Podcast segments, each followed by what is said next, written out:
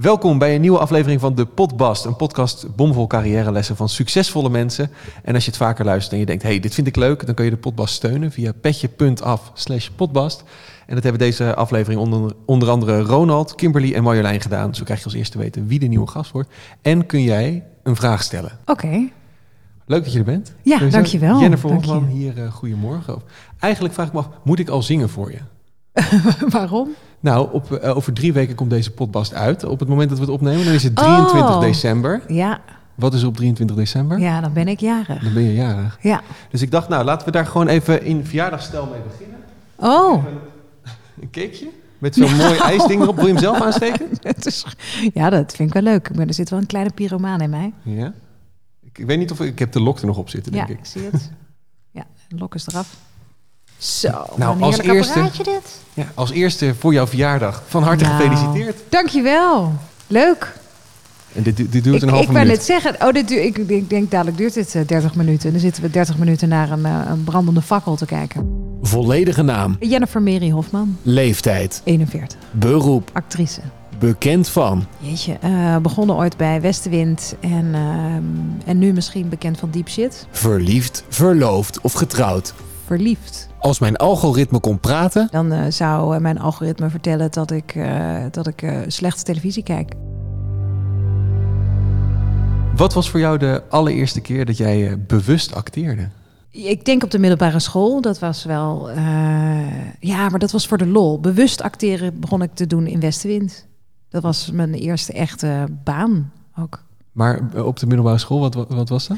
Op de middelbare school, wij hadden een, eh, ehm, een geweldige docent. eh, die, ehm, die, die dezelfde kleinkunstacademie had gedaan. En die gaf les, die gaf theaterles bij ons op school. Dat was geweldig. Dus dat was niet de maatschappijleraar of de geschiedenisleraar... die daarna ook, daarnaast ook nog wat eh, toneelstukjes maakte. Maar echt een man met ervaring en kennis. En daar kwam ik terecht. En ja, daar heb ik echt de lol van, van spelen ontdekt. En toen wist ik nog niet dat ik me ook daar mijn beroep van kon maken. Maar ja, echt de lol van spelen ontdekt. Dus we maakten drie voorstellingen per jaar. Een cabaretvoorstelling, een, eh, een dieper, groot, lang toneelstuk en een kerstvoorstelling. Toen vond ik het te gek, maar toen wist ik nog niet dat ik daar mijn werk van kon maken. Nee. Uiteindelijk heb je dat wel gedaan. Ik heb het geprobeerd even samen te vatten voor je. Jennifer Mary Hofman wordt op 23 december 1980 in Gouda geboren en ze groeit daar ook op. Als klein meisje wil Jennifer komiek worden. Een liefde voor humor deelt ze met haar vader en samen kijken ze iedere zondagochtend in alle vroegte naar cabaretvideo's. Hun motto is: hoe harder de grap, hoe beter. Op de basisschool slaat ze een klas over, waardoor ze altijd de kleinste en de jongste van de groep is en er eigenlijk een beetje buiten valt. Maar op de middelbare school gaat dat beter. Ze maakt vrienden, doet aan schooltoneel en komt helemaal tot bloei tijdens de dramalessen. Een jaar na het behalen van haar HAVO-diploma heeft ze ook haar eerste rol te pakken in de tv-serie Westenwind. Ik laat me nog liever aanrammen dan dat ik me weer door jou laat meenemen. Klootzak. Jennifer's carrière krijgt een vliegende start. Ze krijgt veel aanbiedingen en iedereen heeft een mening over haar, terwijl ze zelf eigenlijk geen idee meer heeft wat ze wil. Na twee jaar besluit ze dan ook om op de rem te trappen en te stoppen met acteren om terug te gaan naar school. Ze gaat media en entertainment studeren en neemt even de rust om aan zichzelf te werken.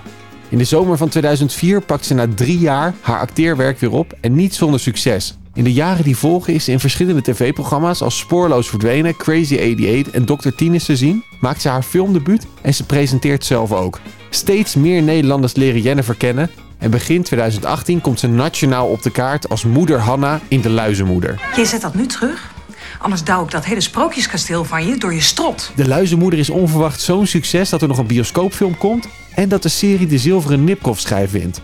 Ook is ze dit jaar te zien als presentatrice van Drie op Reis en in de serie Deep Shit. Zin om iemand te wurgen. Het hoeft niet per se een mensen te zijn, mag ook een dier. Naast haar acteer- en presenteerwerk maakt Jennifer zich ook hard voor duurzaamheid. Ze presenteert verschillende programma's over de ecologische voetafdruk en is het gezicht van energieleverancier van de bron. Ook is ze druk met het verse moederschap waar ze regelmatig over post op Instagram.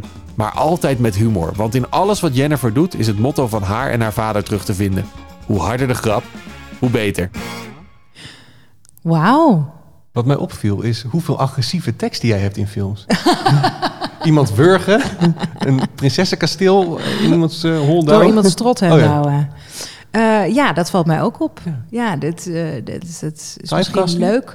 Nou, ik, misschien is het leuk dat ik een soort lieve uitstraling heb. Lief, leuk, blond, een beetje girl next door. En dan is het leuk om die harde grappen te geven. Want je, je, ik zag je een beetje kijken ook toen eh, bij, ehm, eh, hoe heet het? De, hoe harder de grap, hoe beter. Toen zei je, nou, dat valt op zich wel mee. Nou, dat was vroeger niet zo. Natuurlijk, toen ik eh, op zondagochtend met mijn vader cabaret voor video's ging kijken.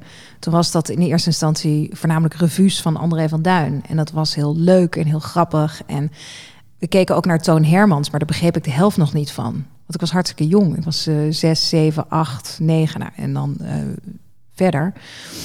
En op een gegeven moment dan begon ik steeds meer te begrijpen. En, eh, en dan kon ik ineens de video's ook kijken van, van Joep van het Hek en van Freek de Jonge. En ja, dus ik, ik, het klopt helemaal dat ik ben opgevoed met humor. En als klein meisje dacht je dus, ik wil komiek worden. Misschien ook de nieuwe André van Duin, of niet? Ja, ik wilde heel graag eh, wat André van Duin deed. Dat wilde ik ook. Ik wilde heel graag zijn sidekick worden. Dat is ook ooit ergens, wist ik dat hij iemand zocht. Zocht. en toen werd dat Annemarie Jong. En toen dacht ik, waarom, is, waarom hebben ze niet aan mij gedacht? Maar ik kan helemaal niet zingen. Dus ik had dat nooit moeten doen.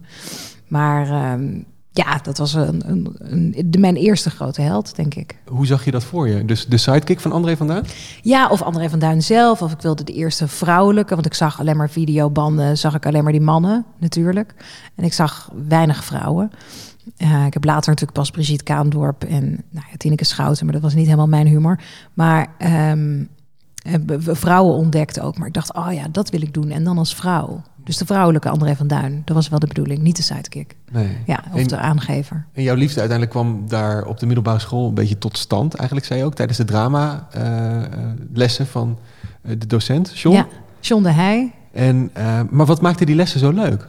Wat, wat, wat was het dat, dat John wist te raken bij je? Ehm, weet je dat ik daar, ik heb daar toen helemaal niet over nagedacht, maar ik denk dat ik best, best een beetje een grijs meisje was. Dus ik, durfde niet zoveel en ja, er was niet echt iets wat mij raakte of pakte. Ik wilde vroeger, nog wel bij de scouting gezeten, een jaar of twee denk ik. En toen wilde ik de wereld graag redden en verbeteren en mooier maken.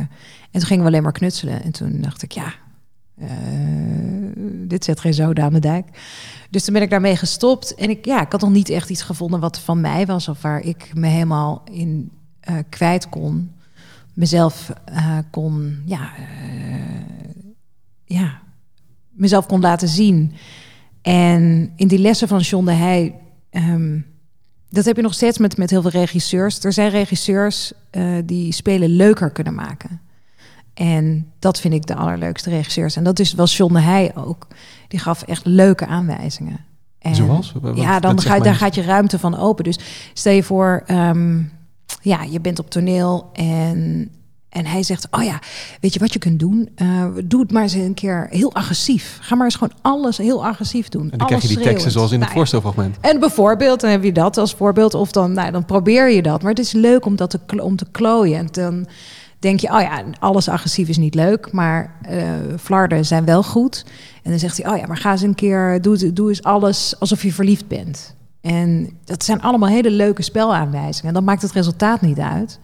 Maar dan kun je klooien Ja. en, eh, en ontdekken wat je kan. En ja, ik weet nog dat, eh, want je bent dan hartstikke jong, dat John het fantastisch vond dat ik altijd doorspeelde. Dus de hele, ja, ik ging er dan helemaal in op. Dus ik was dan de hele tijd aan het spelen en de hele tijd aan het aanbieden en aan het geven. En weet je nog de eerste voorstelling die jullie speelden met elkaar? Jij gaat dat podium op. Hoe was dat? Spanning? Ja, en ik vond het ook heel leuk, want ik zat toen in um, 4 VWO en in de vierde. En eigenlijk bestond dat toneelclubje bijna alleen maar uit zes VWO'ers. Dus ik was daar echt, nou ja, de jongste, de kleinste. Ik had nog een beugeltje. Ehm, dus John ging de rollen verdelen, weet ik nog. En, en met mijn beste vriend Ralf. En, ehm, of tenminste toen nog niet, maar eh, eh, dat is later mijn beste vriend geworden door die toneelclub. Ehm hij ging de rollen verdelen en het ging over een familie. En die ging dan meedoen aan de Meer Dood dan Levend Show. Eh, dus met een presentator en presentatrice. En het is eigenlijk een soort Squid Game avant la lettre, bedenk ik me nu. Eh, een soort Squid Game. Eh, dus iedereen gaat eraan. Ehm, en toen dacht ik, oh, daar gaat het over. Dan ben ik natuurlijk, oh, dan ben ik gevraagd hiervoor. Dan ben ik natuurlijk het jongste meisje. het kindje van de familie, want ik ben klein en jong en beugeltje. Nou. En toen ging hij de rollen verdelen en toen zei hij, nou, als presentatrice heb ik in mijn hoofd Jennifer. Wat? Wat? Hm? Ik? En toen keek ik al die zes VWO'ers zo aan met, eh, eh, oké, dat ga ik dus doen blijkbaar. Het was echt de een van de grote rollen. En dat vond ik. eh, maar daarna heb ik er niet meer over nagedacht. Ik voelde me enorm gesteund door, door iedereen, door die hele groep eigenlijk. Ja, en toen ging ik spelen. Dat was echt te gek. Je begint ook gelijk te stralen weer. Ja, omdat je, je gaat het podium op en je, ga- ja, je, hebt, je hebt gerepeteerd en je gaat het po- podium op en je gaat dat doen. En dan krijg je iets terug van het publiek. En daar krijg je vleugels van, dus dan ga je nog meer geven, dan krijg je nog meer terug.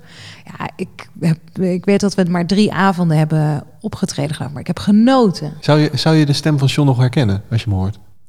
Ja, dat denk ik wel. Ja? Want hij heeft dat ingesproken voor je. Nee! Ah. Hoi Jennifer, hoe is het met je? Eh, leuk dat ik je op deze manier eh, nou, nog even wat tegen je kan zeggen. Ik heb hele mooie herinneringen aan, eh, aan jou en aan andere klasgenoten van het Antonisch College. Weet je nog? Ralf, eh, Joris. Ja. En wat was jij een klein, dun dondersteentje toen je in de brugklas binnenkwam. Eh, bij de hand, maar wel heel veel humor had je toen al. En een timing, die was toen al helemaal perfect, vond ik. We hebben leuke dingen gedaan, leuke producties gemaakt. En ik ben je eigenlijk altijd blijven volgen natuurlijk. Toen je school af ging, begon je volgens mij nog met Westen, Westenwind. En zo ging je eh, naar een prachtige carrière. ehm, waar je volgens mij altijd wel je hart volgt en precies doet wat je wil. Ik vond het onwijs leuk dat je drie jaar geleden bij ons in theater, in de theaterbakkerij, een eh, masterclass kwam geven. Ik hoop dat je dat nog een keer wil doen. En eh, toen zei je nog, dan weet ik nog, ja, ik kan dat helemaal niet, ik weet daar niks van af. En eh, dat is echt een onzin, bullshit, want alleen naar jou kijken was al leervol. Leuk. Nou, de Bastiaan vroeg of ik jou wat wilde vragen. Oh.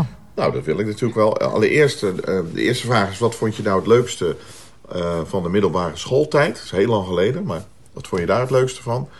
En twee, je maakt films, eh, series en je doet veel, nou veel tv, maar ga je ook wel weer een keer het theater in? Dat zou ik leuk vinden. En als dat zo is, wat zou je willen doen? Lieve Jennifer, ik ben benieuwd naar je antwoorden. Ik, ik hoop je snel een keer te zien in het theater. Wens al je geluk toe. en geniet van Cooper en eh, tot snel. Doei doei. Ah. Ja, wat te gek. Ja, ik ben de dol op John. Ehm, eh, wat onwijs leuk om dit te zien. Nou, dit zijn hele makkelijke vragen. Het leukste aan mijn middelbare schooltijd was theater. Was theater maken met hem. En, en met die groep inderdaad die hij opnoemt. Ralf, Joris. ehm. ja, en ik wil heel graag het theater weer in. Ehm, dat heeft ook wel een paar keer zo op het punt gestaan. Maar Cooper, die zat in de weg. Je zoontje. Mijn zoontje. Ehm, ja, want ik werd zwanger, dus dat, dat ging niet door. En corona heeft natuurlijk heel veel om zeep geholpen, helaas. Dus ik hoop heel erg graag weer het theater in te gaan. Maar Er wat wil zijn, je gaan doen in het theater? De ehm, revue met André van Duin als sidekick? eh, nee, nee, ik hoop eigenlijk. Kijk, het ding is, ik word. Nou ja, ik, we zijn met iets bezig en ik hoop dat dat. Maar daar kan ik nog niks over zeggen, want het is, ja, ja als het niet doorgaat, hè, dan sta ik zo eh, voor joker. Maar ehm, er zijn plannen om volgend jaar weer theater in te gaan. En dat hoop ik heel erg dat dat doorgaat. En dat zou een kleine voorstelling zijn eh, met z'n tweeën, met twee vrouwen. Super grappig. Ehm, en dat hopen wij dan nog wel iets grappiger te maken. Ben benieuwd. Hoe is het om John weer te zien zo? Heel erg leuk. Nou, wij hebben altijd, wij, wij, wij- af en toe hebben we contact, zoals je ook hoorde. Ehm, dus we hebben bijvoorbeeld, hij heeft in Gouda heeft hij zijn eigen theater inmiddels, wat echt te gek is. En iedere keer als ik een theatervoorstelling deed in Gouda, heb ik ook tegen John gezegd, er liggen er altijd twee kaarten voor hem klaar. En dus ik hoop dat ik weer theater in kan, dat corona ophoudt te Ze- bestaan. Ze liggen sowieso klaar voor John. Ze liggen altijd klaar van John. Ja. En wat is de rol van een docent in, in succes worden, in succesvol worden, in je droom volgen? Ja, enorm belangrijk. Echt enorm belangrijk. Als hij er niet was geweest, dan weet ik niet of ik dit bij mezelf had ontdekt. Nee. Ik ben wel naar, nog heel even naar eh, Theaterschool Zuid-Holland gegaan. eh, waar ik ook dans- en zangles kreeg. waar ik vreselijk om moet lachen, omdat ik... Ja, zingen is niet helemaal mijn ding. Arme mensen die daarbij waren. En maar spelen weet ik nog dat er, ja, de, de- er waren allerlei docenten die allemaal heel vaag deden. En ik dacht, ja, dit is helemaal niks voor mij. Terwijl met hem, met John, dacht ik, ja, maar dit is te gek. Dit vind ik fantastisch. En hij wilde ook graag dat ik richting toneelschool ging. Ja. Maar dat durfde ik helemaal niet. Waarom niet? Dat heb ik mezelf natuurlijk vaker afgevraagd. Ik denk heel erg omdat ik...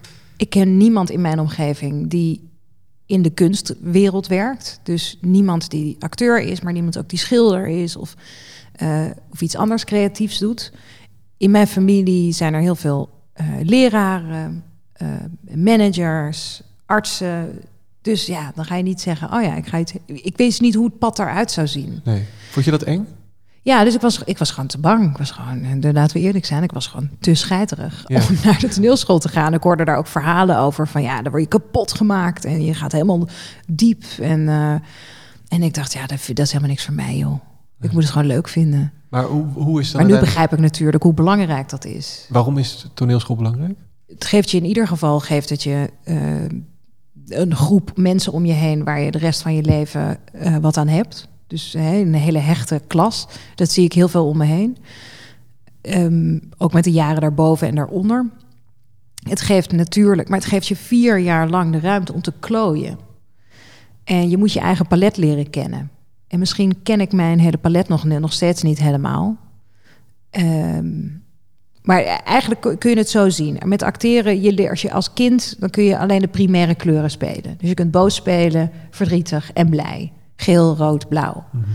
En eh, naarmate je ouder wordt of meer gaat spelen, dan kun je natuurlijk eh, andere kleuren gaan spelen. Dan kun je ook de groen. Dus dan kun je een beetje, beetje blij en een beetje, maar ook een beetje verdrietig spelen. Nou ja. En naarmate je ouder wordt, dan kun je natuurlijk steeds meer nou, kleuren gaan gebruiken. En steeds fellere kleuren en, en zachtere kleuren. Veel gedetailleerder spelen. En dat gedetailleerder spelen, dat leer je natuurlijk op een toneelschool. Dat leer je door veel te doen. Door eh, alles uit te proberen. En dat, dat heb ik niet gedaan. Mijn uitprobeersessies, mijn kleuren, mijn schilderen, dat gebeurde op tv. Heel veel mensen denken ook dat ik toneelschool heb gedaan. Dus die, dan laat ik ze een beetje in de waan. Nee, nee, nee, ik zeg het altijd wel. Maar heel veel mensen zeggen, oh, je bent zo'n typisch Maastricht meisje. Jij zat Maastricht, toch? Want dan denken ze, ja, ik zat Amsterdam, dus ik ken jou niet. Dus dan zat je waarschijnlijk eh, Maastricht. En dan moet ik altijd zeggen, nee, nee, nee, ik zat in eh, Haarlem. Ik deed de Haarlem Business School. Maar zien ze je dan gelijk als minder of dat niet? Ehm, ja, dat weet ik niet. Dat zou je aan hun moeten vragen. Ik denk dat het zijn voordelen en zijn nadelen heeft. Ehm, en ik denk dat ik pas toen ik 7 of 28 op de, eh, was en op een set stond bij Verborgen Gebreken. Toen gebeurde er iets op de set en ik stond met allemaal acteurs om me heen waar, daar, waar ik tegen opkeek. Waarvan ik echt dacht, ja, maar die vind ik zo goed. En er gebeurde iets op de set en eh, iedereen kijkt naar mij ineens. Met ja, wat, wat moeten we doen nu? Maar er gebeurde iets, er viel iemand ja, ik weet niet meer wat er was. Nee, er was een discussie met een regisseur ehm, over wat we nou moesten spelen, ja of nee. En zij keek een beetje naar mij en toen zeiden ze, wat, eh, wat vind jij? En eh toen zei ik, ik. Jullie, ik dacht een beetje, jullie zijn hier de ervaren acteurs. Maar zij zeiden, ja, jij, hebt, jij hebt hier verstand van. Jij, staat, jij bent al tien jaar op televisie. En toen dacht ik, oh, ja, nu je het zegt. ja, ik sta natuurlijk wel al tien jaar per set. Ja. Dus ik, ja. En zij, denk ik, nou, hebben misschien twee of drie jaar ervaring op een set. Toen dacht ik, oh ja, jeetje, dat was de eerste keer Want dat het ik waren dacht... toneelacteurs dan? hmm, waren toneelacteurs. Ja, precies. En, maar Ja. heb je dat gevoel nog steeds? Eigenlijk, want als ik je zo hoor praten, eigenlijk is het ook altijd een beetje het gevoel van dat is niks voor mij. Ik, ik een beetje teruggetrokken daarin. Ja, ik denk dat onzekerheid bij iedere acteur hoort. Dat gaat hand in hand. Dus in mijn geval kan ik dat natuurlijk heel makkelijk in de bak gooien met... ik heb geen toneelschool gedaan, dus dat, dat daar mijn onzekerheid vandaan komt. Maar ik zie de allerbeste acteurs die de sterren van de hemel spelen... waar ik van denk, daar ga ik nooit komen. En die, zijn, eh, en die toneelschool hebben gedaan en alles. En die zijn ook nog steeds bang. Die zijn ook nog steeds onzeker. Ik ken de grootste acteurs die gaan nog die, die, die geven over voordat ze het eh, podium opstappen, toneel opstappen. Dus ja, ik dacht, nou ja, dan is dit mijn, mijn onzekerheid. En ja, die heb ik nou eenmaal. Maar hoe kun je daar als jonge acteur mee omgaan of jonge carrièremaker als je denkt van hé, ik weet niet of ik hier helemaal hoor en terwijl je uiteindelijk wel misschien je sporen al verdiend hebt. Ja, ik denk accepteren dat die angst erbij hoort. Als ik oudere actrices vraag, eh, we zitten bij een lezing, mijn eerste lezing voor acteurs is verschrikkelijk. Dan ga je namelijk voor het eerst hardop je rol lezen, terwijl ja, je hebt nog geen idee eigenlijk hoe je hem precies gaat inkleuren. Of je hebt, je hebt een idee, dat ga je uitproberen, maar je weet, je gaat het voor het eerst doen. Je voelt je naakt, het is echt verschrikkelijk. Dus je zit allemaal om een, eh, een tafel, eigenlijk een soort vergadering is het. Je ligt een script voor je neus. En überhaupt al de eerste letters lezen is al verschrikkelijk. Want je denkt, oh, dan ga ik dadelijk eh, struikelen over mijn woorden en zo. Nou, het is echt zweet galore. Dus je zit daar en ehm, nou, dan denk je, oké, nu ben ik, oké, ik ben bijna, oké, ik ga spreken. Oké, ik ga het doen. Oké, nou, dan, dan, dan, dan, doe je het. En je, eigenlijk worstel je zo door een eerste lezing heen. En er zaten oudere acteurs bij. En die zeiden na de lezing: Oh, ik ging kapot. Hoe was het bij jullie? Ik ben echt. eh, en dan dacht ik: Hè, zij? Zeg maar, jij moet toch. Hè, u, u moet dit toch, toch helemaal in de, in de vingers hebben. Vindt u het nog steeds zo eng zoals wij dat vinden? Ja, ja, ja, dat gaat nooit weg. Dus ik weet dat het nooit weggaat, die onzekerheid. Dus je kunt dan maar beter. ehm, ja, die aan de hand nemen. En aankijken en denken: Oké, jij hoort erbij. En we gaan samen de set op. En ik hoop dat ik ietsjes groter ben dan jij. maar we gaan het samen doen. Ja, Heeft het je wel eens tegengestaan, de onzekerheid? ja ik denk, en, en ook de, on- een onzekerheid van het vak, überhaupt, of je nog wel werk krijgt. Dus het is een, eh, best een onzeker bestaan. Ik las je ook ergens eh, zeggen dat het ook eh, een soort fear of missing out is. Dat ook met nee zeggen tegen klussen. Mm. Dat je dan denkt van ja, als ik nu nee zeg, dan vragen ze me niet meer. Dat, ja, fear FOMO, eh, enorme FOMO. Ja, dat, of dat je nee zegt tegen een project wat net misschien vleugels gaat krijgen. Dit, waar- waarvan je het resultaat gaat zien en dat je denkt, oh nee, daar had ik heel graag in willen zitten. Heel graag. Oh, dat had ik fantastisch gevonden. Hoe vaak is dat gebeurd? Ja, dat valt mee, gelukkig. Eh, er zijn wel gelukkig een paar projecten die ik heb gedaan waarvan ik het resultaat zag en dacht, oh, hier had ik in willen zitten en daar zat ik er ook in. Ja. Daar was ik heel blij. En waar heb je bijvoorbeeld nee tegen gezegd waar je dacht, oh, had ik er maar in gezeten? Dat weet ik echt niet meer. Undercover? Eh, nee. Squid Game? Eh, ja, Squid Game belde. En die, omdat ze wisten dat mijn Koreaanse ontzettend goed Ja, was. die zou er ook goed tussen passen. Ja, ja, ja, ik zou niet opvallen daar. Ja, die belde en ik zei, ik wil het wel doen, maar eh, nou, ik vroeg heel veel geld. Ja. Maar die docenten, hè, wat je, eh, daar, waar we het net over hadden, die kunnen je maken of breken. Er is ooit een, een, een kunstdocent die tegen mij heeft gezegd... ja, maar je bent eigenlijk een soort Joop van de Ende. Je kan het leuk bedenken, maar maken kan je niet. wauw.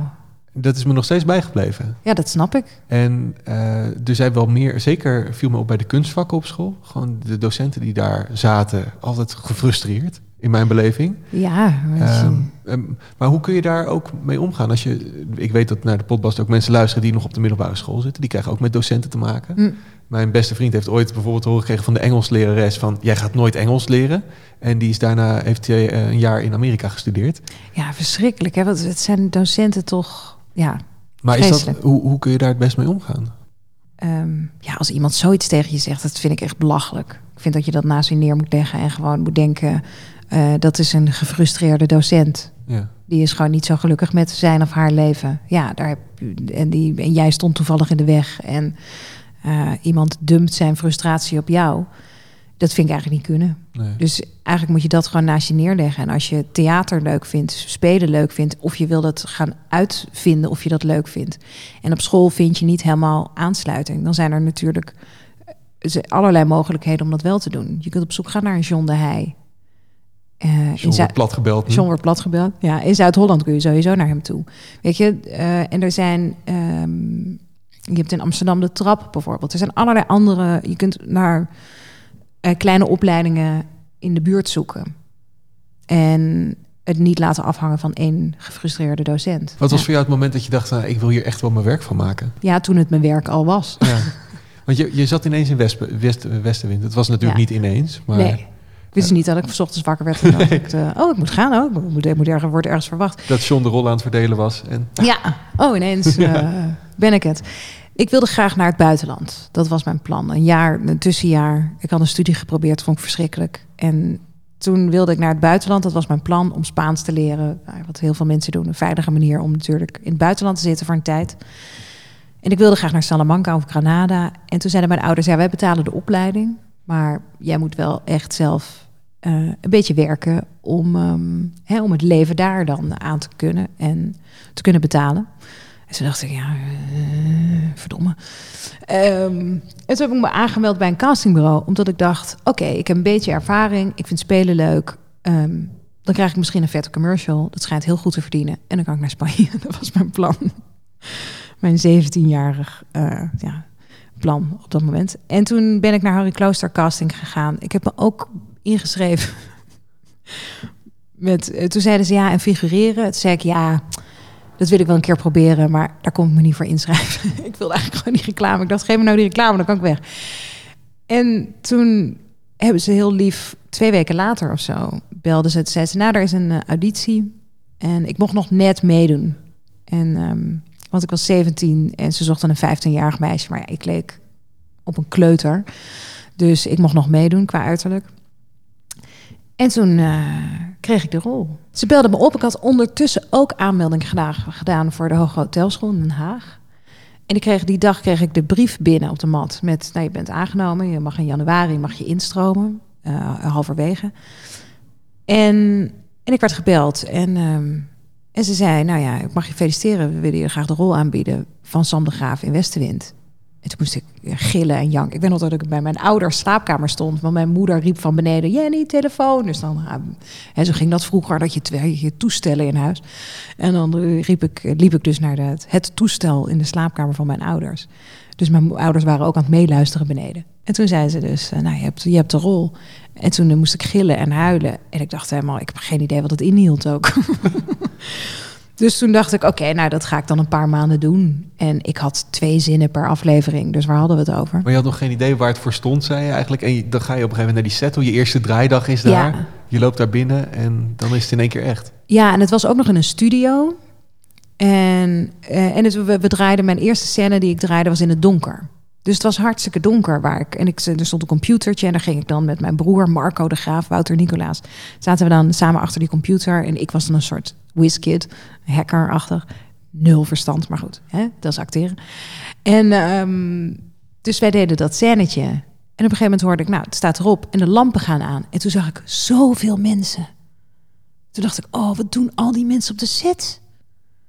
En toen dacht ik, oh, ik ga hier heel erg mijn mond houden en echt alleen maar om me heen kijken. En uh, dus dat heb ik gedaan. De eerste zes weken heb ik denk ik niet gepraat.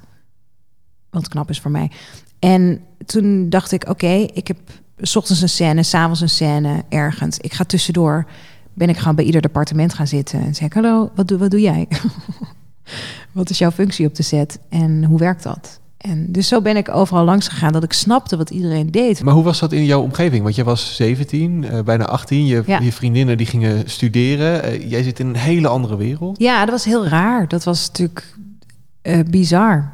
Ja, ik vond het ook heel gek dan om dan in het weekend toch wel weer terug naar Gouda te gaan. En dan gingen we uit en stappen en bier drinken en zo. En ja, ik was dan eigenlijk kapot. Ik had een hele werkweek achter de rug. En iedereen had gestudeerd. Dus ik merkte wel dat dat anders liep. En dat ik ook vaak op zaterdag moest draaien. Dus ik kon er vrijdagavond er niet meer bij zijn. En ja, en ik werkte ineens met allemaal volwassenen in een volwassen wereld weer. Dus ik merkte wel dat daar een soort, een soort ehm, scheiding kwam. En zeker toen ik ook nog een relatie kreeg met een van mijn tegenspelers daar, met Daan. Ja, toen was het helemaal. Weet toen gingen we ook nog in Amsterdam wonen. En ja, dan is gewoon je hele leven compleet anders. Ineens word je herkend op straat. Ehm, ja, ineens woonde ik samen met iemand die volgens mij negen jaar ouder was.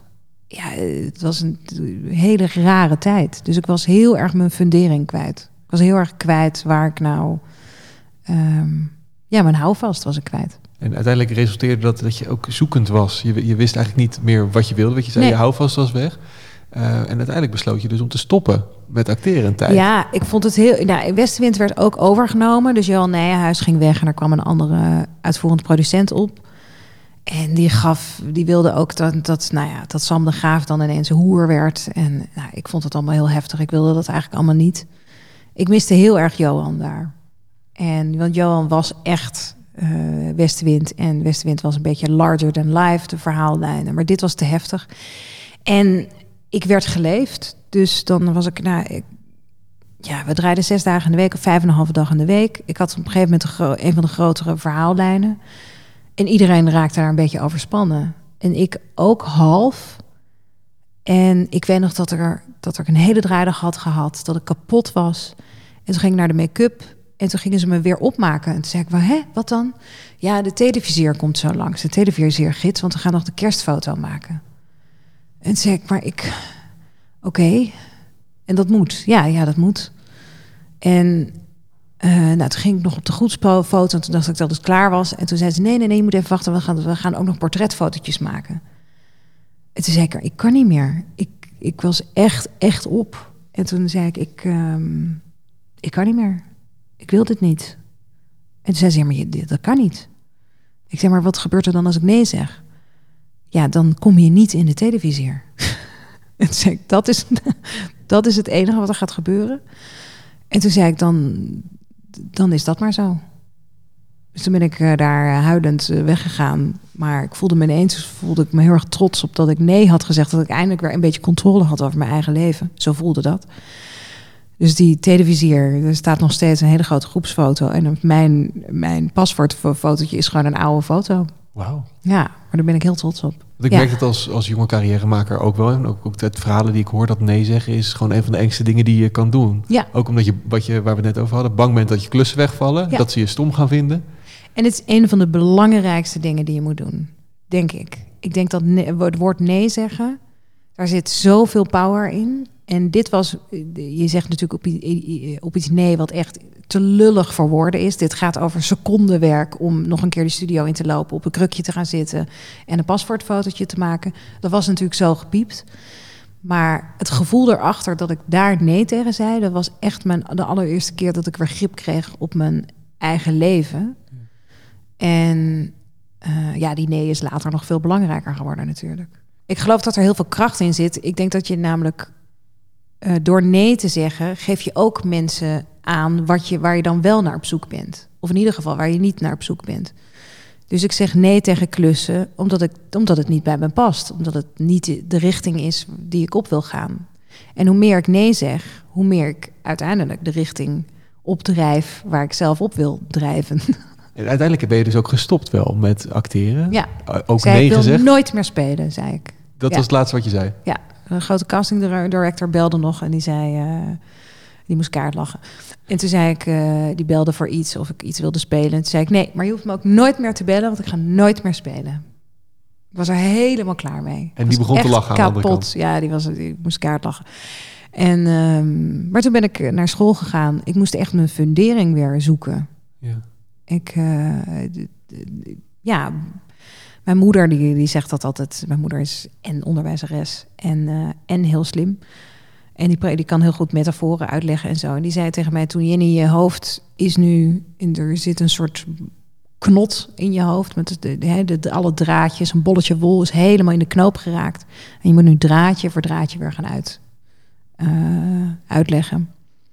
En zo voelde dat ook wel. Dus ik dacht, oké, ik begin helemaal van vooraf aan. Ik ga een studie doen die ik makkelijk aan kan. Waar, of tenminste makkelijk aan kan, die niet al te ingewikkeld is. Ehm, maar waar ik weer langzamerhand mijn kracht kan gaan vinden. Maar wat was dan het punt dat je dacht van, eh, ik wil dit echt niet meer? Ja, dat ik gewoon echt niet meer kon. Ik was echt overspannen. Ik had een, ik weet niet of ik toen een burn-out had, maar ik was echt overspannen. Ik ging huilend naar mijn werk toe. En eh mezelf ook nog één keer verstopt, weet je wel, dat ze me riepen. En dat ik dacht, ik wil gewoon niet meer, ik wil gewoon niet meer. Ik was gewoon echt overwerkt. Iedereen was overwerkt daar. Het was niet alleen ik.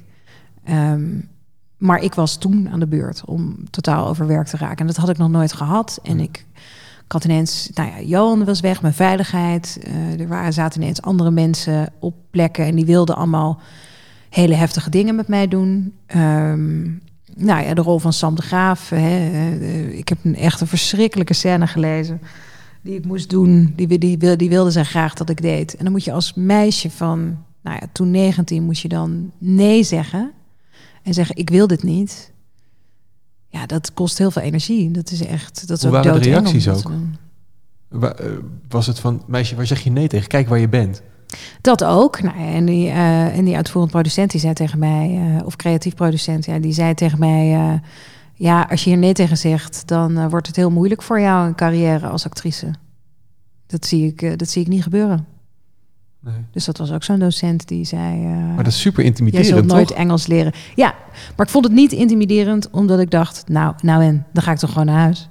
Ik heb wat dat betreft, ben ik gezegend met een heel veilige opvoeding. Dus ik heb mijn ouders, mijn broer. Ik denk dat dat mij heel veel heeft eh, gegeven. Ik zag wel eens figuranten bij Westenwind. Ik heb wel eens met een figurante gepraat. En die moest iedere keer naakt. En die wilde dat eigenlijk helemaal niet. En zeg maar, waarom doe je dat dan? Ze zei, ja, ik ben zo bang dat als ik nee zeg, dat ik dan nooit meer word gevraagd. Ik zei, ja, maar zolang je ja blijft zeggen, dan blijft iedereen je bellen om naakt te gaan. Ehm, en als jij niet tegen het castingbureau zegt, ik wil dat niet meer, ik wil gewoon met mijn kleren aan in beeld, dan, dan, gaat, dan weten ze dat toch? Dan gaan ze je toch daarvoor bellen? En ze zei, ja, dat weet ik dus niet. Ik ben bang dat ik nooit meer gebeld word. Dus dan, dat vond ik zo schrijnend om te zien dat iets zo belangrijk werd, dat je eigenlijk je principes of je eigenwaarde of je gevoel op de zij zet om die, die carrière is niet alles. Dus en dat was voor mij was ik heb het geluk gehad met een met een hele een heel fijn vangnet. Wat ik net zei is dat het mij echt niet boeide op dat moment. Ik dacht ja, nou, dan acteer ik nooit meer, ga ik toch iets anders doen. Zou het goed zijn als iedereen wat meer op de rem zou trappen op deze manier? Nou ja, ik denk dat het belangrijk is om dingen aan te nemen waar je iets van gaat leren. En in het begin leer je van alles. Dus ik denk dat dat nee zeggen wordt later belangrijk. Als je, het is een soort cruiseschip wat je dan een, een kant op wil, een andere kant op wil. ehm, ja, die gaat dan ergens rechtdoor je wil hem iets meer naar links of iets meer naar rechts bewegen. Ja, dan dat doe je onder andere door nee te gaan zeggen tegen, tegen klussen.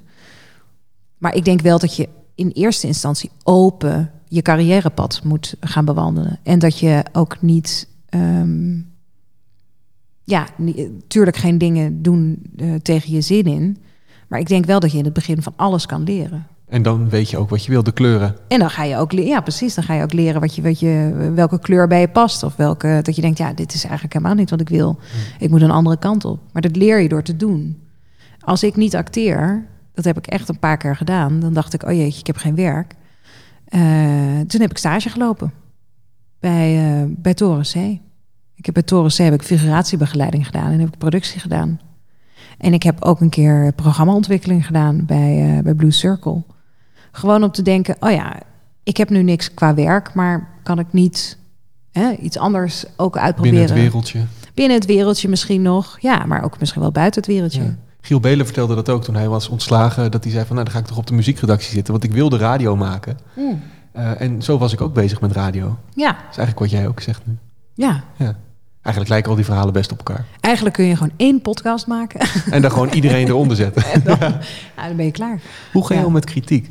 Slecht. Ja. Ja, nou ja, dat is niet helemaal waar. Ja, ik merk dat ik, en daar moet ik nog steeds een beetje leren, dat als ik kritiek krijg, dat ik eerst zeg, ja, maar het lag daaraan. En, en dan, maar dan zakt het en dan denk ik, ah, dat is eigenlijk een heel goed punt. Wat zeggen mensen bijvoorbeeld tegen jou? Nou ja, dan gaat het gewoon over hoe je de scène interpreteert. Dus uh, de, bijvoorbeeld, dus ik uh, bied dan iets aan en dan zegt iemand, uh, zegt de regisseur, zegt, ja, ik vond dit niet zo. dan zeg ik, nee, nee, dat was ook niet goed. Nee, ik probeerde ook maar wat. Maar ik dacht, ja, nee, dat was eigenlijk wat ik aanbood. En nou, dat is blijkbaar niet goed.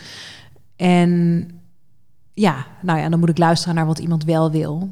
Hoe kun je als jonge carrièremaker het best omgaan met kritiek? Dat je krijgt op werk of stage? Ja, naar luisteren. En je kunt thuis altijd nog denken uh, of je het ermee eens bent, ja of nee. En, maar niet, ja, niet zorgen dat je dus niet... Want als je defensief uh, reageert, dan luister je niet meer. Dan neem je niet meer op wat iemand zegt. En in kritiek zit van alles verborgen. Daar kun je, je kunt denken, ik krijg soms wel kritiek en dan denk ik, ja, maar dit is niet van mij. Dit, is, dit ligt bij jou en hier heb ik verder niks mee te maken. Maar in heel veel kritiek, ja, er zitten heel veel punten waar ik van kan leren. Dus um, ja, daar kun je best gewoon humble of nederig mee omgaan. Ja. En gewoon luisteren naar wat iemand zegt. Want kritiek geven is ook heel ingewikkeld. Dus ik denk dan ook voor de ander, denk ik, oh ja, dat is al heel zwaar om kritiek te geven. Dat is al moeilijk. Want je wil iemand niet kwetsen, daar ga ik van uit. Dus je doet dat om iemand te helpen of om iemand op te bouwen. Wat is de ergste kritiek die je ooit gehad hebt? Jeetje. Of eentje waarvan je denkt, oh, weet je die, die, die CKV, of die kunstleraar? Die heb ik ook wel gehad. Ik heb wel eens een visagiste gehad. Mijn huid is niet de aller... eh, ik heb af en toe last van acne gehad en zo. Eh, dus ik heb eh, wel eens een visagiste die tegen mij heeft gezegd... ja, ik zie jou niet zo snel een, nog een grote rol spelen ergens met deze huid. Dus ik denk niet dat jij... ja, dit, dit, dat je ver komt. Oef. Ja. En wanneer was dat? Dat was eh, inmiddels, denk ik... Dat was vorige week. Ja, was, ja, was net nog. En kom net van de set. Eh, nee, het was eh, denk ik zeven jaar geleden of zo. En Toen je ook best wel bezig Ja. was al een tijd. Ja, En hoe ga je daar dan mee om? Is dat dan gewoon haar op de bek slaan? En Eh, ja dat prinsessenkasteel door de strot duwen? absoluut wat, ik, wat ik in mijn gedachten in ieder geval doe. Nee, die deed wel heel erg pijn. Omdat het natuurlijk ook een onzeker punt is. Want je wil gewoon de set oplopen en je wil dat alles goed is. En je wil mensen niet eh, hun werk moeilijker maken. Ja, en als ik een pukkel heb, dan weet ik dat, het moeilijker, dat ik moeilijker te belichten ben en moeilijker op te maken ben. Dus dat, is al, dat voelt al heel kwetsbaar en heel kut dat je dat moet gaan doen. En als iemand er dan met zo'n botte bijl, zeg maar, nog even mijn hele carrièrepad, zeg maar, afkapt. Ja, dat vind, vond ik wel heel heftig. Pittig. Ja. Een van je grootste angsten, las ik ergens, was dat, uh, dat er een fantastische film is, maar dat ze zeggen, die Jennifer, kan die alsjeblieft ophouden met acteren? Ja, maar dat is dus de onzekerheid die iedere acteur heeft. Je denkt dus bij die eerste lezing waar ik het net over had, je vindt het zo eng omdat je denkt, ja, dit is het moment. Dit is het moment, nu ga ik door de mand vallen. Nu, gaat, eh, nu ga je de regisseur en de schrijvers ga je met elkaar horen fluisteren of zien fluisteren. Met, ja, maar dit, dit is niet goed. Nee, die, die, die vrouw die moet weg. Kunnen we nog bellen? Kunnen we Adewige Minnes? Nee, die kon niet, hè?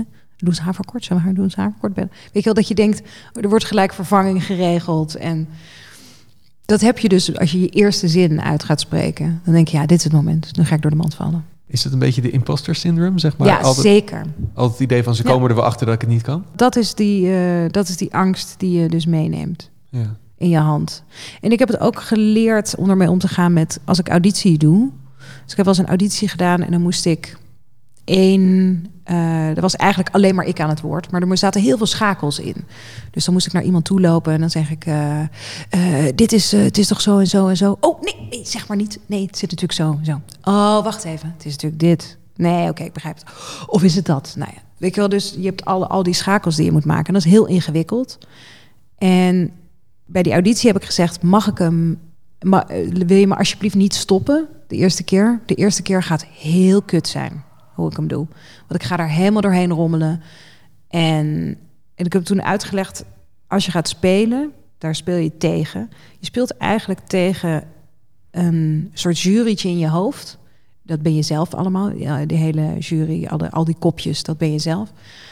En als je gaat spelen in het begin met je onzekerheid, dan hoor je dus een van die poppetjes iedere keer na, of tijdens een zin of in of daarna hoor je te laat, lelijk, te vroeg. Uh, te hoog, te, ah, je, je struikelt over een woord. Je weet niet meer wat het is, je weet je tekst niet meer. Ah, dat hoor je de hele tijd in je hoofd. Dus daar ben je tegen aan het vechten. En als je auditie gaat doen, nou, dan neem je echt een mega jury mee. dus die neem je allemaal mee. En ik zei, ik moet één keer door die hele tekst heen rommelen, want dan heb ik ze allemaal gehoord. En dan kan ik ze daarna loslaten en dan kan ik daarna gewoon wat vrijer spelen. En dat was ook zo. En het was heel fijn dat zij zeiden: Oh ja, dat snap ik, doe maar. Maar als je iedere keer gestopt of je jezelf stopt met en weer opnieuw begint, dan maak je het eigenlijk erger soms, of tenminste in mijn geval. Dan worden die, wordt die jury nog erger, want dan denk ik: Ja, nu hier komt het punt, hier komt het punt waar je net op je bek ging. Hier komt hij, er komt hij, er komt hij, hey, weer op je bek. Dus dan blijf je dat doen. Dus ik zei: Laat mij er maar één keer helemaal doorheen rommelen, alsof een soort ja, hinkstapsprong, een soort atletiekbaan met de hele tijd op je bek gaan. En uh, het was de tweede keer al helemaal, was ik vrij om te spelen. Dus die angst gewoon maar accepteren voor wat het is. Ja, ja. ja. Ken jij ook de, die ene nachtmerrie? Tenminste, ik ken hem als radiomaker, dat je in de studio zit, geen knopje werkt meer, je gasten zijn er niet, ja. je microfoon die doet het niet en ja. de platen starten door elkaar heen. Hoe is die voor jou? Ja, jeetje. Altijd op toneel altijd op toneel en dat ik op toneel sta en dat ik denk of dat ik op moet bijna en dat iedereen zegt uh, je moet bijna op, je moet bijna op en dat ik zeg maar wat, wat dan? Welk stuk is dit? Waar, waar, waar? Ik heb geen ik heb geen tekst, ik heb geen script gekregen. Jawel, je hebt het toch wel geleerd. Het is echt, dat is die mega lab. Jij begint met een monoloog. Dat ik denk, nee, ik begin niet met een monoloog. Ik weet het helemaal niet. En nee, ja, het is verschrikkelijk. Voornamelijk over dat je de tekst niet hebt. Ja. Niet zozeer dat ik naakt op het toneel zou staan, want dan zou ik nog denken, nou vooruit. Maar dat je die tekst niet weet. Ik heb hem, denk ik, vorige week nog gehad. Ik heb hem regelmatig. Het is kut, hè, die droom. Ja, dus, ja. Er is ook elke keer weer een andere variant op. ja, iedere keer is het of ergens anders of een, met een andere setting. Of een, maar het, het, het gevoel is hetzelfde dat ik dus eh, ja, op moet. Op, zo echt ieder moment op moet. Ik heb het ook wel eens gehad met, met eh, dat John de Heij erbij was. Maar dat je, dat je op moet en dat ik gewoon niet weet welke tekst. Dus ik, ik ga, ja, verschrikkelijk. Ik vertelde er straks al dat er eh, vragen zijn van donateurs. Oh ja. Eh, Als je de potbast luistert en je vindt het leuk, kun je doneren via petje.af slash potbast. En dat is in eh, deze aflevering ook gedaan. Onder andere door Jurgen. En ik moet je even zeggen, als je de potbast kijkt, moet je even vooral kijken naar het geweldige acteerwerk van Jurgen. Oh. Ehm, waar ik jaren geleden eh, in mijn eentje naartoe ben gegaan en hele goede herinneringen aan had. En uh, oh, deze man heeft mij mee Wacht even. genomen. Maar ik, Ik was even wat van je aan het kijken. Ehm ja, Jurgen hier. Jennifer, ik heb een vraag aan jou. Ehm, ja, welke rol die jij gespeeld hebt, en dat zijn er nogal wat, ben je nou het meest trots op? Dat wil ik graag weten. Joe. Nou, wat leuk. Oscar zit- waardig? ja, zeker. Ik zit na te denken waar, waar daar die eerste tekst vandaan eh, kwam. Ehm, maar ja, eh, gelukkig het laatste wat ik heb gedaan. En dat Deep is shit. deep shit. Ja, deep shit is voor het eerst dat we iets hebben mogen maken wat, eh, waar we geen concessies hebben hoeven doen. En dat vond ik, dat is dan, dat, dat gebeurt nooit. Nee. Een serie over twee Phoenix-moeders, die, die, zijn, eh, die vervelen zich. Ja, die, eh, die vervelen zich en die komen in de eerste aflevering in het bezit van, eh, per ongeluk, in het bezit van een wapen. En die besluiten het leven niet meer te nemen zoals dat maar op hun afkomt. En, eh, en met hun frustraties, zeg maar, eh, ja, daar niet meer naar te luisteren. Eh, maar over te luisteren naar die frustraties en het heft in eigen hand te nemen met, met een wapen. Ik vond het erg leuk. Dankjewel. Ja. Ja, de reacties zijn ook echt heel erg goed. En dat vind ik echt te gek. Dus we hopen, volgende week horen we of we nog een seizoen mogen maken. Dus op het moment dat de potbast online komt, op je Dan verjaardag, weten we dat. dan weten we het ja, al. ja, of het of huilen wordt, of ik jankend op mijn verjaardag zit, of dat ik eh, enorm feest aan het vieren ben. Wil je de tweede vraag horen nog? Ja? Dat je nu zegt, nee, sorry. Dat heb ik- Nee, nee, nee. Dit, ik, heb nu een, eh, ik heb nu al antwoord gegeven. Dus Van een, van een naamgenoot van je. Oh. Hofman of Jennifer? Hi Jennifer, ik heet ook Jennifer. En voor mij zijn duurzaamheid en het klimaat erg belangrijk. Ik zie dat jij je daar ook voor inzet en wil je vragen wat jouw advies is om nog meer mensen te bereiken, zodat ook zij een positieve bijdrage kunnen leveren aan het milieu en het klimaat. Dit vind ik zelf natuurlijk een hele moeilijke vraag. Ik denk dat ik deze vraag zelf al heel vaak in mijn hoofd stel. Ik vind het namelijk heel ingewikkeld, omdat ehm, ik probeer zelf in ieder geval via social media mensen een beetje te inspireren op een leuke manier om wat duurzamer eh, te leven. Dus eh, nooit met het vingertje te wijzen. En ik probeer het een beetje met humor te doen en een beetje, ehm, ja, als ik zuur word, dan moet ik stoppen. Zo af en toe word ik zuur bij mijn vrienden. Als ik zie dat ze nog drie keer per dag vlees eten... en dan echt, dan zak mijn broek af. Dan denk ik, waarom? Waar, echt, waarom zou je drie keer per dag nog vlees eten? Lees je dan helemaal niks? Ehm, maar dat zijn mijn vrienden, dus dan weet ik toch wel dat die van mij houden... ook als ik wat zuurder word. Maar ik denk dat het de tips zijn om mensen ja, op een positieve, leuke manier te inspireren. Ik denk dat dat het beste blijft hangen. Dus ik doe dat in mijn stories, zo af en toe. Ja, dat. En ik ga eigenlijk alleen maar samenwerking aan met merken waar ik achter sta. Ja. Nou, ik ben blij dat je er bent. Ja. ja.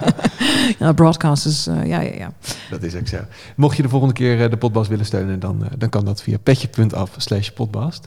Ehm, stel de jonge Jennifer die slide in jouw DM en die vraagt hoe word ik zo succesvol als jij? Die Jennifer die nog op die middelbare school zit. Eh, door bij jezelf te blijven.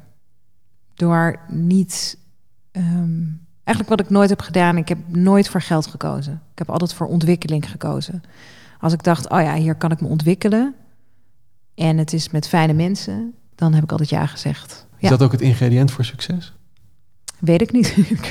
weet ik niet. Je vindt het moeilijk doe- als ik je succesvol noem. hè? Ja, ja, de- ja, dat is stom hè.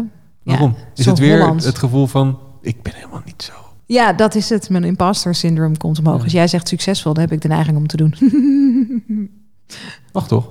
ja, maar eh, eigenlijk denk ik ook, ja, nee, eigenlijk heb je gelijk. Eigenlijk gaat het best lekker. Vind je dat moeilijk om te zeggen, ik, ja, het gaat goed, ik ben trots? Ja, Waarom? ja nee, wat je net zei, dat imposter syndroom. Dat ik nog steeds denk, ja, ja, maar ik kan morgen, kan ik ineens niet meer succesvol zijn. Ja, maar dan ben je het wel geweest. Ben ik het wel geweest? ja.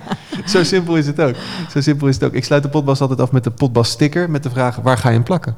Hey. Het is niet heel duurzaam, maar wel, ja. Nee, ja. het is er wel één. Het is niet heel duurzaam, maar ja, dus ik moet hem nu gebruiken, want dan wordt het weer duurzaam. Eh, ik denk dat ik hem op mijn eh, thermoskan ga plakken. dat is helemaal weg. Die, die, heel, die heel duurzaam is, want die neem ik overal mee naartoe. Oh, wat goed. Eh, vandaag niet, maar op reis zeker. Om plastic tegen te gaan. Hoe was het eerste interview van je 41 jaar? Ja, dat eh, was eh, beter dan ik dacht. Als in, vond je zelf dat je goed gepresteerd hebt? Of heb ik beter mijn best gedaan? Ik vind dat wij allebei goed gepresteerd hebben. Ja, en ik vond het heel leuk. Ik vond het heel leuk om, om hierover te praten. Zullen we nog één zo'n eh, zo'n vuurding afsteken? Ja, dat is wel leuk. goed. Moet ik er wel even eentje halen nog? Een van de 47 anderen? Ja, zeker. Is dat duurzaam? Nee, hè? Nee, absoluut Maar wel niet. leuk. Het is wel leuk. Oké. Hou jij iedereen even bezig? Ga ik er nog eens zoeken. Ja. Ja, nee, het is absoluut niet duurzaam. Ballonnen, ook niet duurzaam bijvoorbeeld. Kijk, ik echt de hele doos. Jezus. Het leuke is, er staat er nog één thuis. Ze hadden er twee opgestuurd. Het wel... Weet je, hey, als het leuk is, toch? Ik bedoel, ik heb ze nu toch. Ja, maar het is inderdaad eh, niet duurzaam. Nee. Maar we kunnen wel dit vloepertje nog een keer gebruiken. Dat is wel duurzaam. En dat is wel duurzaam. Kijk, je doet wat je kan, weet je wel. je moet niet, eh, niet, niet, qua, niet eh, Maar het leven moet ook een beetje leuk zijn. het leven moet absoluut leuk zijn, maar ook duurzaam. Hele fijne verjaardag. Dankjewel. En dan gaan we weer een half, half minuut kijken nu dat ik klaar Ja, precies. Het staat ook op zilverfront, zilver, eh, zilverfontein. Professional. Nou, leuk. 30 seconden. Ik was wel bang dat het eh, brandalarm af zou gaan hier. Dat zou kut zijn. Maar dat gebeurt niet. Nou, Nee. anders heb je dat ook meegemaakt. Wat een verjaardagscadeau allemaal. Brandalarm en dan de sprinklers die eh Houd je, aangaan. houd je van muffins trouwens, of niet? Mm, redelijk. Medium. Oké, nee, je hoeft hem niet op te eten. Nou, ik denk dat het toch Oh, wel toch wel? doen. Ja. Ja. Lekker. Fijne verjaardag. Ja, dank je. Nou, dit was de podcast met, eh, met mij, met, met Jennifer. Ik hoop dat je het heel erg leuk hebt gevonden. En als je het nou leuk vindt, nou, net zoals ik, ehm, dan kun je je abonne- abonneren, toch? Ja, zo is precies hoe het is. Ja. En dan kun je alle podcasts eh, luisteren, want je hebt er inmiddels 42. 42 gemaakt. Nou, Het zou mooi zijn als het de 41ste was gezien je verjaardag. Ja, gezien Sorry, ik zal niet de hele tijd inblijven wrijven. Nee, hoe- begrijp. Dankjewel de hele tijd. Je bent 41, je bent 41. Ja. Maar je kunt dus alle podcasts luisteren. En het is wel lekker misschien tijdens de lockdown. Ja. Lekker rustig. eh. Nou ja, precies. En als je abonneert, krijg je hem ook als eerste eh, als hij uitkomt. Nou, Dus dat is lekker. Ja. En als Dus je als eerste op de hoogte wil zijn, dan kun je mij ook volgen op Instagram. Weet je nog wat het was? Nee, absoluut. Dat ben ik helemaal vergeten. Het de radio meneer. de radio, meneer. Ja, is Nou, makkelijk? Dat is makkelijk. Dat was lastig toen ik een tijdje niet bij de radio zat. Nee. Dus zei, hoezo heet je dan radio meneer?